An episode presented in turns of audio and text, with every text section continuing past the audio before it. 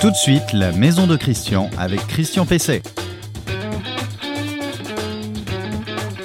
Eh bien, bonjour. Bonjour, vous êtes bien dans la maison de Christian. Je suis en effet Christian Pesset, vous me connaissez. C'est pour moi un plaisir que de vous retrouver chaque semaine dans cet épisode de la maison de Christian. La seule émission consacrée à la construction, à l'aménagement, à la rénovation de la maison. Comme d'habitude, je vais vous donner quelques conseils, j'espère qu'ils vous seront utiles. Et exceptionnellement, nous retournerons à Batimat, le grand salon de la construction, pour une interview de Fabrice Shoshany, qui est directeur commercial chez Chappée de Dietrich. Le groupe, c'est BDR Thermea. Et on va parler avec lui des tendances du marché du chauffage, et notamment de quelque chose qui va prendre de l'importance, c'est l'hydrogène. Donc ça va certainement vous passionner. Vous pourrez retrouver cette émission comme d'habitude tous les samedis matins sur le site reno-infomaison.com, sur une page Facebook dédiée, sur LinkedIn et sur les principales plateformes de podcast, ainsi que sur une chaîne YouTube spécifique à l'émission. Je vous engage à y aller. Dans cette émission, je vais donc répondre à une question d'internaute, la question d'Albert, qui me demande quelles sont les meilleures marques de poêle à granuler. Je vais vous proposer ensuite, vous présenter mon coup de cœur produit. C'est un mini lave-vaisselle éco-compact. Vous allez voir, c'est très sympathique. Et pour commencer donc, retour à Batimat pour l'interview de Fabrice Shoshany sur le chauffage. L'invité de Christian Pesset. Eh bien, me voici maintenant sur Interclimat. Sur Interclimat, où il y a également beaucoup de monde. Je suis sur le stand BDR Thermea, c'est De Dietrich et Chappée, avec donc Fabrice Shoshany. Bonjour. Bonjour. Vous êtes donc directeur commercial et marketing. Commercial et marketing. Voilà. Donc avec vous on va parler évidemment chauffage. Alors ma première question, c'est donc à travers vos deux marques, à travers cette structure, vous vous engagez depuis longtemps dans l'efficacité énergétique. Est-ce que vous considérez que vous avez une longueur d'avance dans ce domaine, et si oui, pourquoi? Alors ça va être un match qui est long. Ce qui est sûr, c'est qu'une de nos forces, c'est le côté généraliste. On fait toutes les énergies, toutes les solutions, et on est convaincu que l'avenir, c'est l'hybridation, c'est le fait de connecter les différentes énergies, et c'est comme ça qu'on va arriver à avoir les meilleures solutions, parce que bien malin, qui peut prédire dans 5 ans le prix et la disponibilité de telle ou telle énergie. Alors on parle beaucoup décarbonation, hein, c'est le maître mot, on l'entend sur les 3 salons du mondial. Est-ce que la PAC hybride, puisqu'on en a parlé beaucoup, j'en ai moi-même parlé, on a suivi une installation avec vous, est-ce que la PAC hybride pour vous c'est véritablement la solution d'avenir? On reviendra sur l'hydrogène ensuite, mais sur la PAC hybride, je crois que votre opinion, c'est pas seulement la PAC et une énergie, c'est plutôt du mix énergétique. Ah oui, complètement. Oui, la PAC avec relève électrique est intéressante, mais dans beaucoup de configurations, on a absolument besoin d'une autre énergie. Et vous le verrez en bas, vous avez une solution avec une hybride fuel, avec une hybride gaz, on pourrait même avoir du solaire. Donc le mix, c'est vraiment l'enjeu. Pourquoi ? Tout simplement parce qu'avec une pompe à chaleur en relève électrique, vous allez avoir des besoins de beaucoup d'électricité. Toutes les installations électriques ne le permettront pas, et tous les réseaux ne le permettront pas. Il nous faut absolument arriver à mixer de façon à tirer le meilleur parti de chaque énergie. Alors, je crois qu'au niveau des carbonations, j'en parlais à l'instant, vous êtes aussi engagé dans l'hydrogène, et même vous avez un petit scope à nous annoncer, non ? Oui, absolument. Alors, ça fait depuis 2014 qu'on investit en recherche et développement, ça fait 3 ans qu'on a des installations qui sont en test en France. Notamment une qu'on a beaucoup médiatisée dans la Loire, à Châteauneuf, avec une chaudière 100% hydrogène, une chaudière 20% hydrogène. On a réussi à gagner plus de 24 tonnes de CO2 en 1 an. Et effectivement, un petit scoop, on vient de remporter, on est lauréat du prix de l'innovation GRDF sur un chantier neuf qui se situe à Brunoy. Donc porté par la mairie et un promoteur très innovant. Et donc on va avoir une chaudière avec son électrolyseur, parce qu'on va produire localement l'hydrogène. On va venir injecter directement la chaudière, pas de stockage, donc toute sécurité. Et en plus, c'est une technologie qu'on connaît très bien depuis plus de 10 ans chez nous. En quelques mots, ça marche comment? Ça veut dire que on part de l'eau et on retourne à l'eau quelque part? Eh bien, c'est exactement ça. C'est un cycle très vertueux, puisque vous prenez une molécule d'eau, H2O, vous venez la faire traverser par un courant électrique. D'un côté, vous avez de l'hydrogène, de l'autre côté, de l'oxygène. Et puis, vous avez de la chaleur. Ben, nous, ça tombe bien, c'est tout ce qu'il nous faut pour faire fonctionner une chaudière. Donc, on prend tout cet ensemble, on le met directement dans le brûleur. Donc, hydrogène, oxygène et la chaleur qui est récupérée par la chaudière. On a un système qui a une performance de 95%, donc super performance. Et quand vous brûlez de l'hydrogène, qu'est-ce qui se passe? Ben, pas de CO2 et vous refaites de l'eau. La boucle est bouclée. La perspective d'une commercialisation de ce type de matériel? Ça fait beaucoup de scoops que vous me demandez. Alors, on a 15 installations prévues sur la fin d'année et les premières ventes sont prévues pour mi-fin 2023. Très bien, merci Fabrice Shoshany.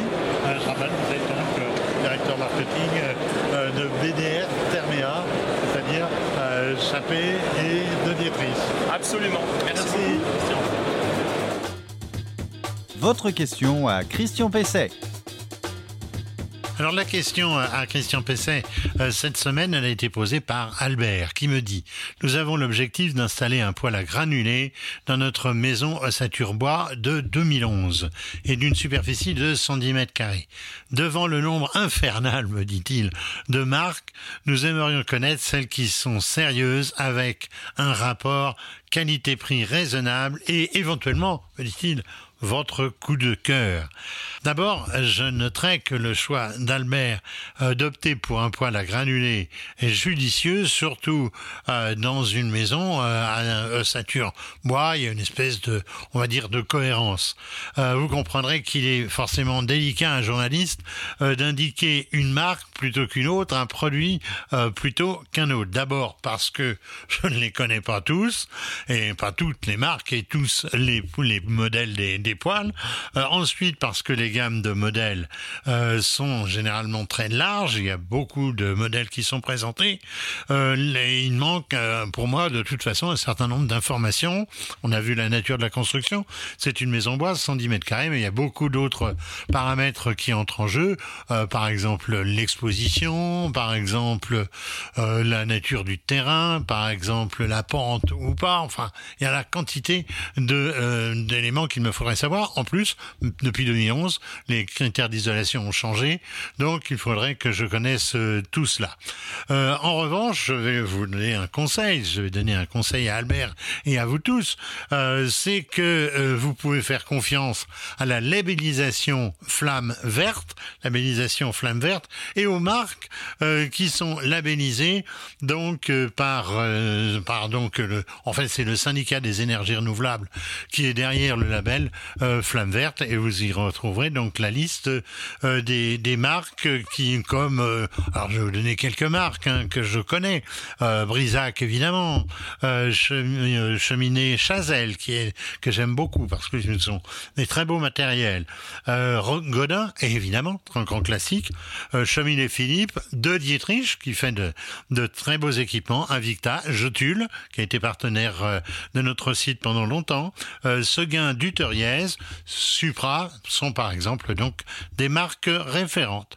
Pour l'installation, parce que c'est très important aussi, il faut que l'entreprise soit RGE, reconnu garant de l'environnement, j'en parle souvent. C'est un critère qui est indispensable pour avoir les aides donc de l'administration. Et aussi donc c'est quand même pas mal la qualification Qualibois Qualit'ENR qui est une garantie de qualité de l'installation. À noter que pour accéder aux aides, aux subventions, il faut que le matériel ait été acheté et soit installé par le même professionnel. Le coup de cœur produit de Christian Pesset. Le coup de cœur produit de Christian Pesset. Christian Pesset, il va aller dans la cuisine pour un coup. Beaucoup de logements, évidemment, sont dotés d'une cuisine qui est toute petite. Il n'y a pas beaucoup de place et il n'y a souvent pas de place pour accueillir un lave-vaisselle. Ça fait quand même au minimum 50 cm de large et puis il faut avoir la place au sol, évidemment. Alors, quand on est seul ou même à deux, on n'a pas forcément besoin d'un lave-vaisselle 12 couverts. Alors, j'ai trouvé intéressant de vous parler de Bob. Bob, c'est un lave-vaisselle compact de chez DanTech, vous verrez tout à l'heure comment ça s'écrit, qui se pose directement sur la planche de travail de la cuisine. Il ne prend que 34 cm de large, 49 cm de profondeur, 49 cm de hauteur. C'est un 2 couverts, 6 assiettes qui lave la vaisselle en une vingtaine de minutes. Il offre 5 programmes de lavage comme un grand. Ce petit lave-vaisselle est aussi une très bonne solution pour économiser l'eau et l'énergie et l'électricité en l'occurrence. Il consomme en effet 5 fois moins d'eau qu'un lavage à la main, que dans ce genre de situation on faisait avant d'acquérir ce type de matériel. Le cycle express ne consomme en effet qu'un peu moins de 2 litres d'eau, on va dire en cycle normal, 3 litres d'eau, alors que normalement en lavant la vaisselle à la main, eh bien, vous consommez 15 litres d'eau. Finalement, un lavage de la vaisselle à la main consomme beaucoup plus de toute façon qu'un lave-vaisselle. C'est dans l'air du temps. Bob, le mini lave-vaisselle, fonctionne avec des cassettes qui peuvent être rechargées en les renvoyant à l'usine. Donc c'est évidemment, ça évite des emballages, suremballages, etc. L'emballage lui-même de l'appareil est en carton recyclé, imprimé avec de l'encre naturelle. C'est anecdotique, mais je voulais vous le préciser. Il est fabriqué avec 85% de plastique recyclé. Il est fabriqué en France, c'est pas si commun, et son indice de réparabilité est de 9,3 sur 10. C'est une réelle performance. Je vous reparlerai de cet indice de réparabilité un jour prochain. Le corps est proposé en blanc ou en noir, la porte en 10 coloris qui sont très tendances, c'est sympathique. C'est donc Bob.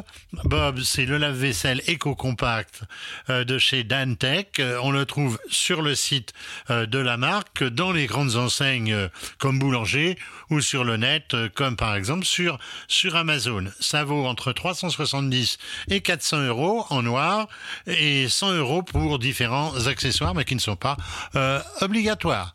Je trouve que c'est une nouveauté assez sympathique.